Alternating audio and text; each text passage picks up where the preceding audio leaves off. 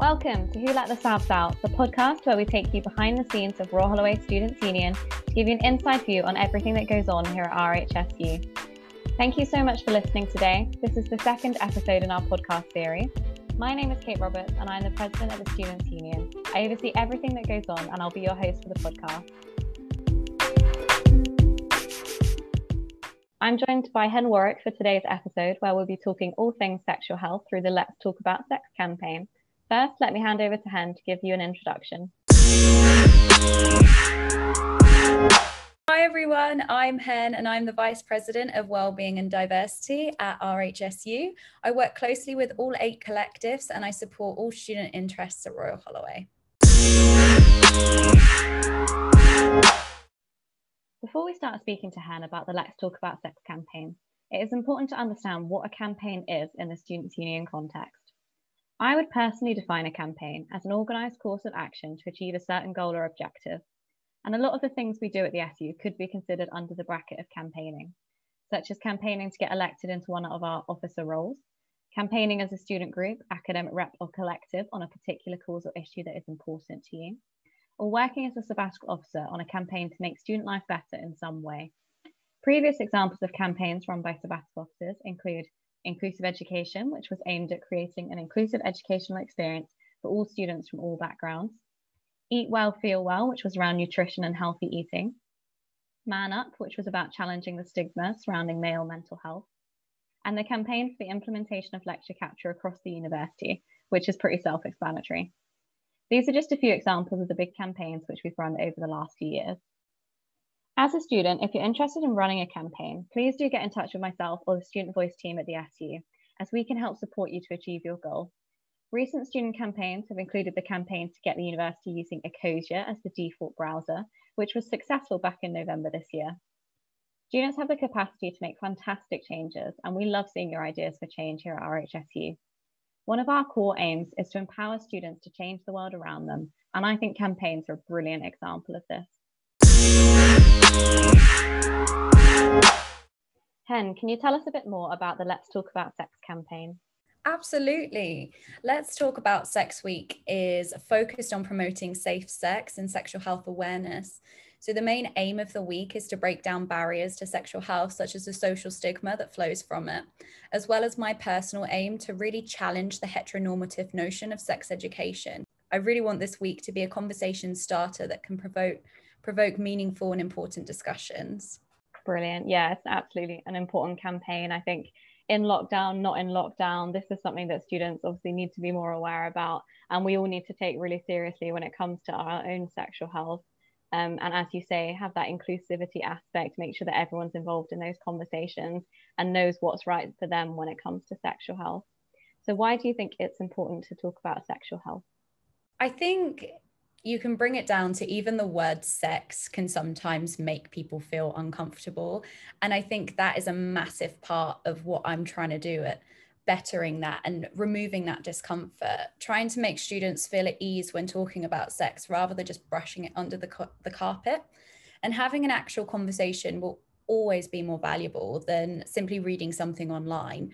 I really want to normalize creating a safe and open space to share experiences and also ask questions, and especially taking that step to move away from the classic heteronormative penis in vagina sex, because sex is so much more than that. And it's also really important to talk about other topics, for example, like how to ask for consent.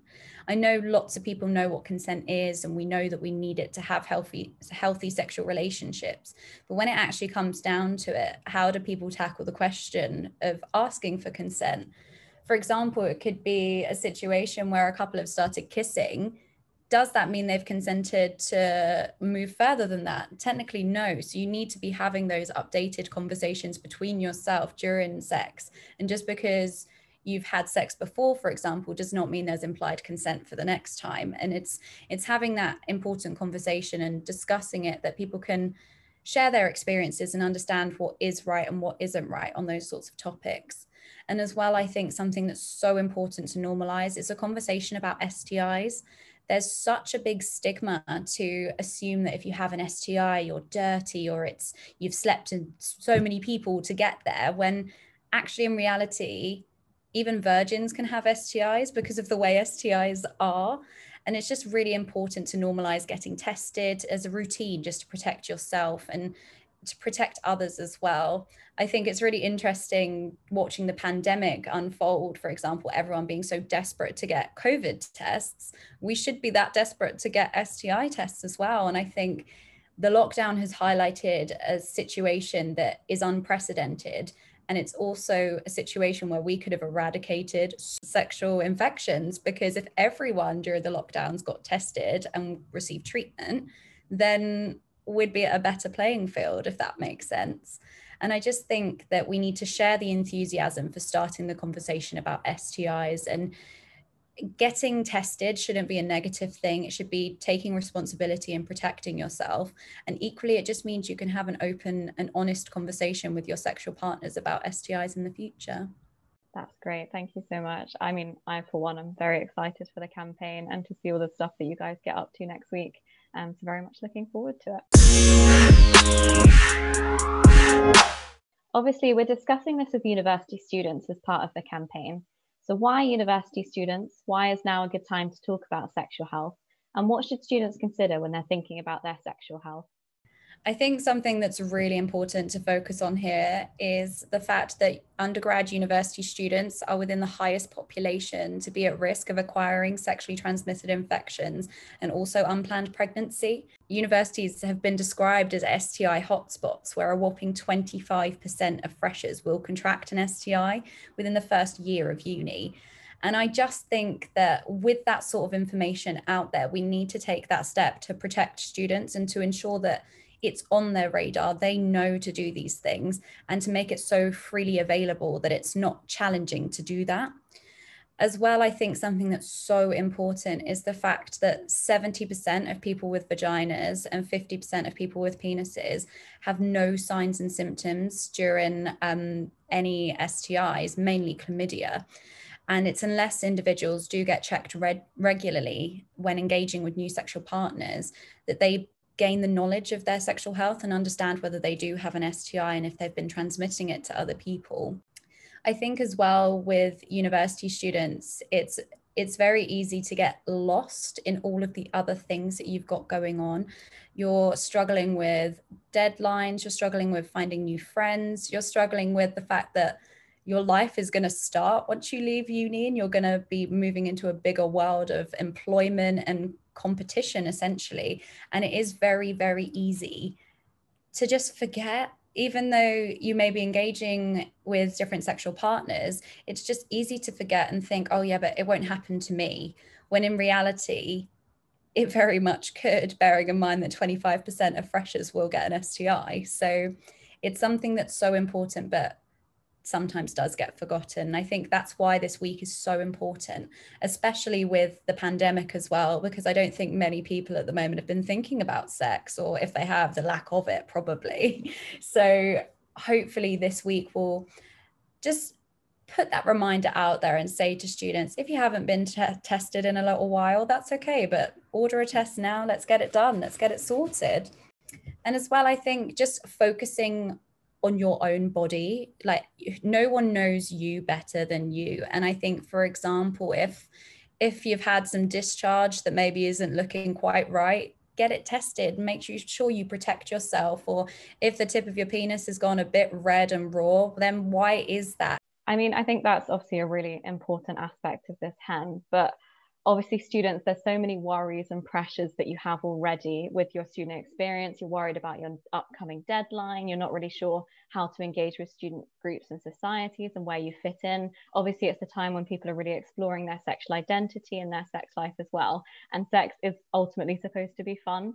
Um, so i think that bit obviously contributes to students lack of wanting to engage with the more worrying side of do i have an sti how is it going to happen if i end up being pregnant? and that sort of thing um, so yeah, it's really important that students do open up these conversations and that we're able to provide people with the resources to have honest and frank conversations about sex and having healthy sex at university. And what support is available at Royal Holloway for students when it comes to sexual health?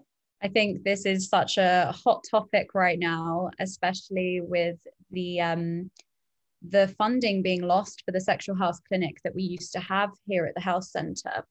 But it's something that my predecessors have lobbied for, and I definitely have taken up a lot of time lobbying for sexual health services. And currently, um, the sexual health services have been temporarily suspended as a result of COVID. But in a normal year, Kate, we're looking at an appointment based service. So rather than having an inflexible clinic that's a regular time every week, having an appointment based sexual health service actually is way more accessible. So, the sexual health services at Royal Holloway, you can have a full STI screening as well as HIV counselling and support. You can also have contraception advice and um, insertion, for example, of the coil and of the implant.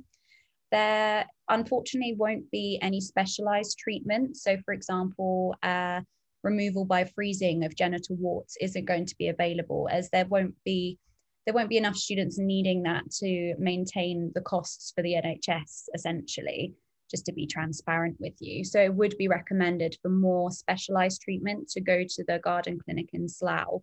But the sexual health services will be run by just one doctor which is Dr Laura Dickinson. She is a partner at the health centre who has decided to give her time to be able to support students during their time at university with their sexual health. As, as explained previously, the funding did get cut. Dr. Laura Dickinson has stood with the student body to protect us essentially and give us that space that isn't 20 minutes down the road in Slough. So we're very, very grateful to her. And I'm very grateful that my lobbying didn't fall on deaf ears and we have been able to get this service together. Yeah, absolutely. I think it's so important that students have that easy access. I mean, as we're saying, there's so many things going on in the lives of students. We have lectures to attend, other things going on. Obviously, in usual circumstances, it's a very busy campus. So being able to have those appointments by appointment and make it really accessible for students is really important. So, Hen, obviously, this all sounds fantastic. Um, can you tell us a bit more about what the campaign week is going to entail? Yeah, of course. I'd love to give you a rundown of the week because it's so exciting. So, on the Monday, we are focusing on STIs. I'm going to give everyone a lowdown of all of the STIs and highlight how they're spread, what are their symptoms, how you get tested for it, and whether they're treatable, curable. It's so important to go back to the basics. And honestly, I was shocked by some of the things that I did not know. And I really thought that as a very open and honest person, I'd got a really good sex education. But when you delve deeper into these infections, you don't know it all. So it is very important to go back to basics. So then on the Tuesday, we're going to focus on contraception and emergency contraception. Contraception is such an important thing in many people's lives, and take, talking about contraception is really important as you need to be fully informed and make sure that you make the right choices for yourself because not all contraception suits everyone. And as well with emergency contraception, I really just want to raise awareness of Jay's Pharmacy in Egham, who do the morning after pill for free. I know that there are students that I've had discussions with who've paid nearly £40 on the Egham High Street for a morning after pill when Jay's Pharmacy is there for free. So I want to ensure that everyone knows that, but also give a little shout out to Jay's Pharmacy because they are a really good pharmacy for supporting students because they also have the STI kits as well, which is great. And then moving on to the Wednesday, we're going to highlight the importance of an inclusive sex education. I've had some members of the LGBT community sharing their experiences about their relationships and sex and how it is different to the heteronormative commonplace penis in vagina sex that people talk about. And as well, it's been really great to work with the Disabled Collective, who've been really vocal on this topic and highlighting that just because some people are disabled doesn't mean they don't have sex. Just anything in anyone's life doesn't mean necessarily mean to inhibit sexual health. And you should all have access to sexual health, regardless of any ability or disability. So it's really important to raise those voices. I just really wanted to ensure that the conversation just encompassed the diverse student body that we have here at Royal Holloway. And I also wanted to focus largely on consent. It's something that, as I've highlighted before, lots of people know what it is, but we don't know how to tackle the questions. So we're going to bring in a consent workshop, which will be really, really great to have that open conversation and to talk talk about consent and what is consent and what isn't consent, how it's implied and not implied. Which will be absolutely fab. And then on Thursday, we're going to have um, some information released about pregnancy. So I've been working really closely with Lee Fellows, who is the head of wellbeing, to highlight to students that pregnancy should not be a barrier to education. You can either interrupt your studies to have a baby, or you can interrupt your studies to give a baby up for adoption. It's it's completely your choice, and you don't even need to interrupt. Some pregnancies fall so blessingly within the timeline of the academic year that you can still do everything, and the university will support you with this. Also, I want to highlight the importance of sex work and something that people commonly miscon- misconceive with sex work is that sex work is different to prostitution essentially and giving out that sort of information and highlighting that if you are a sex worker that doesn't mean you can be abused and consent is so important to sex work as well and then finally, on the Friday, we're going to be talking about sexual well-being, which is going to be a really fun topic. So, sexual well-being is going to be broken down into three topics. We're going to talk about sexual pleasure, sexual health, and sexual problems. So, in sexual pleasure, we're going to focus on a nice piece from a student uh, about female masturbation, sexual arousal, orgasms, anything that's that makes you feel good essentially. And we're going to definitely have some art as well to showcase which is going to be really fun bringing it all together.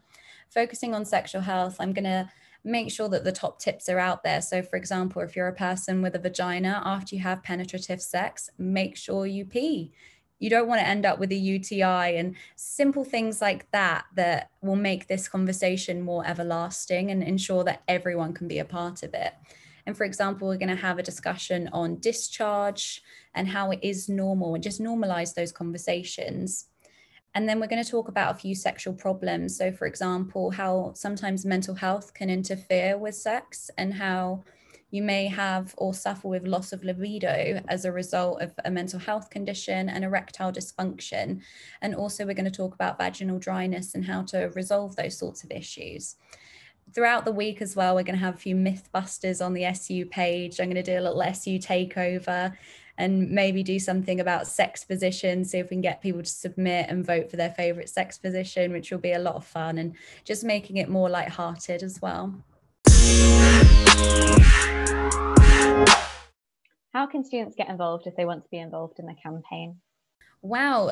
Obviously, because of COVID, it's a lot more difficult. It would have been in person. I would have been throwing blown up condoms at people as they walk into the SU and had fun with it. But it's definitely going to be all online. Um, blog pieces will be released throughout the week. The Let's Talk About Sex Week is more or less going to be a blog series, which is really great to get that continuity. But during the week, there will be lots of stuff on Instagram. So I'll be hosting the campaign essentially on the VP Wellbeing and Diversity Instagram. And there will be some overlap with the SU Instagram as well. So making sure our posts line up and everyone can comment and highlight and share everything. I think it'd be really good to get the sports and societies involved as well to ensure that there's good engagement with that and spreading the word basically to everyone and all of the members. Following on from this campaign, is there any work continuing throughout the year that students can keep their eye out for? Absolutely, Kate. One of my main aims when running to be VP Wellbeing and Diversity included the fact that there needs to be clear sexual health services um, on a web page that students can access. And I think the important thing to highlight is it's not just signposting to other places. It's not, oh, look at this, this is the NHS website. It's having that information there for students already. So, for example, if they want to get a bit more information on the contraceptive pill, for example, that information is on the SU website and you will be able to see it. So, in term three, we're going to be releasing the Sexual Health Advice Centre page, which will be absolutely brilliant. And I'm really enjoyed taking the oversight and the leadership of this project and getting the information there. And it's it's just promoting the longevity of this. Sexual health isn't a campaign that happens once a year it is a important part of all of our lives and everyone has sexual health whether they're sexually active or not it is something that's important so that will be going on in third term and we're also going to have a sexual health revival week within the third term at the end of may which will just be to kind of highlight what we talked about during let's talk about sex week and just to continue it on and develop the conversations further and if there are things that we didn't manage to cover fully, then we'll be able to have those conversations there. Brilliant. Sounds awesome. I'm really excited, and I hope students that are listening are too. Uh, so, obviously, if you are listening, please do get involved in the campaign next week. Uh, drop Hen an email if there's anything you want to discuss further as well. Um, you can find her at VP Wellbeing Diversity at su.rhul.ac.uk.